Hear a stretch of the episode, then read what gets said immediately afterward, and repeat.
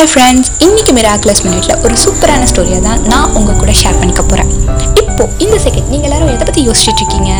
என்னடா எடுத்தது யோசனையை பற்றி கொஷின் கேட்குறீங்க அப்படின்னு யோசிக்கிறீங்களா?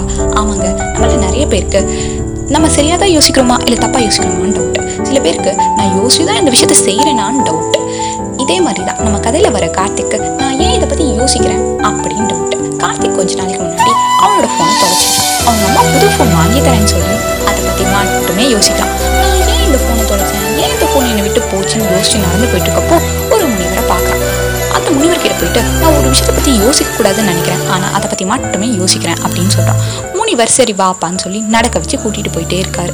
திடீர்னு இந்த பக்கம் திரும்பி பாரு அப்படின்னு சொல்கிறாரு ஒரு அழகான முயல் தெரிஞ்சுது. இதை பார்த்துட்டு கார்த்திக் என்ன முனிவரே நானே ஃபோனை தொலைச்சிட்டா முயலை பாரு மானை பாருன்னு சொல்லிட்டு இருக்கீங்க அப்படின்னு சொல்கிறான் சரி வாப்பான்னு மறுபடியும் நடக்க வச்சு கூட்டிகிட்டு போயிட்டே இருக்காரு.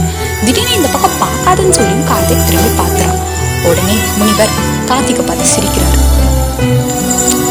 உடனே கார்த்திகை பார்த்து முனிவர் சிரிச்சிட்டு இவ்வளோதான்ப்பா உன் மூளை. யோசினாலும் யோசிக்கும் யோசிக்காதனாலும் யோசிக்கும். ஆனால் இடைப்பட்ட நேரம் நான் உங்ககிட்ட பேசிட்டு இருந்த நேரம். அது ரொம்ப அழகாக இருந்துச்சுன்னு சொல்லிட்டு போயிடுறாரு.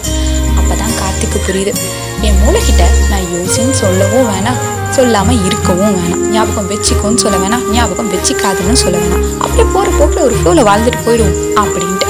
அவ்வளோதான் ஃப்ரெண்ட்ஸ் நம்ம வாழ்க்கையில் எவ்வளோ பெரிய கஷ்டம் வந்தாலும் அது இதுவும் கடந்து போகும் அப்படின்னு ஒரு நல்ல பாசிட்டிவ் தாட்டோட வாழ்ந்துட்டு போயிடலாமே.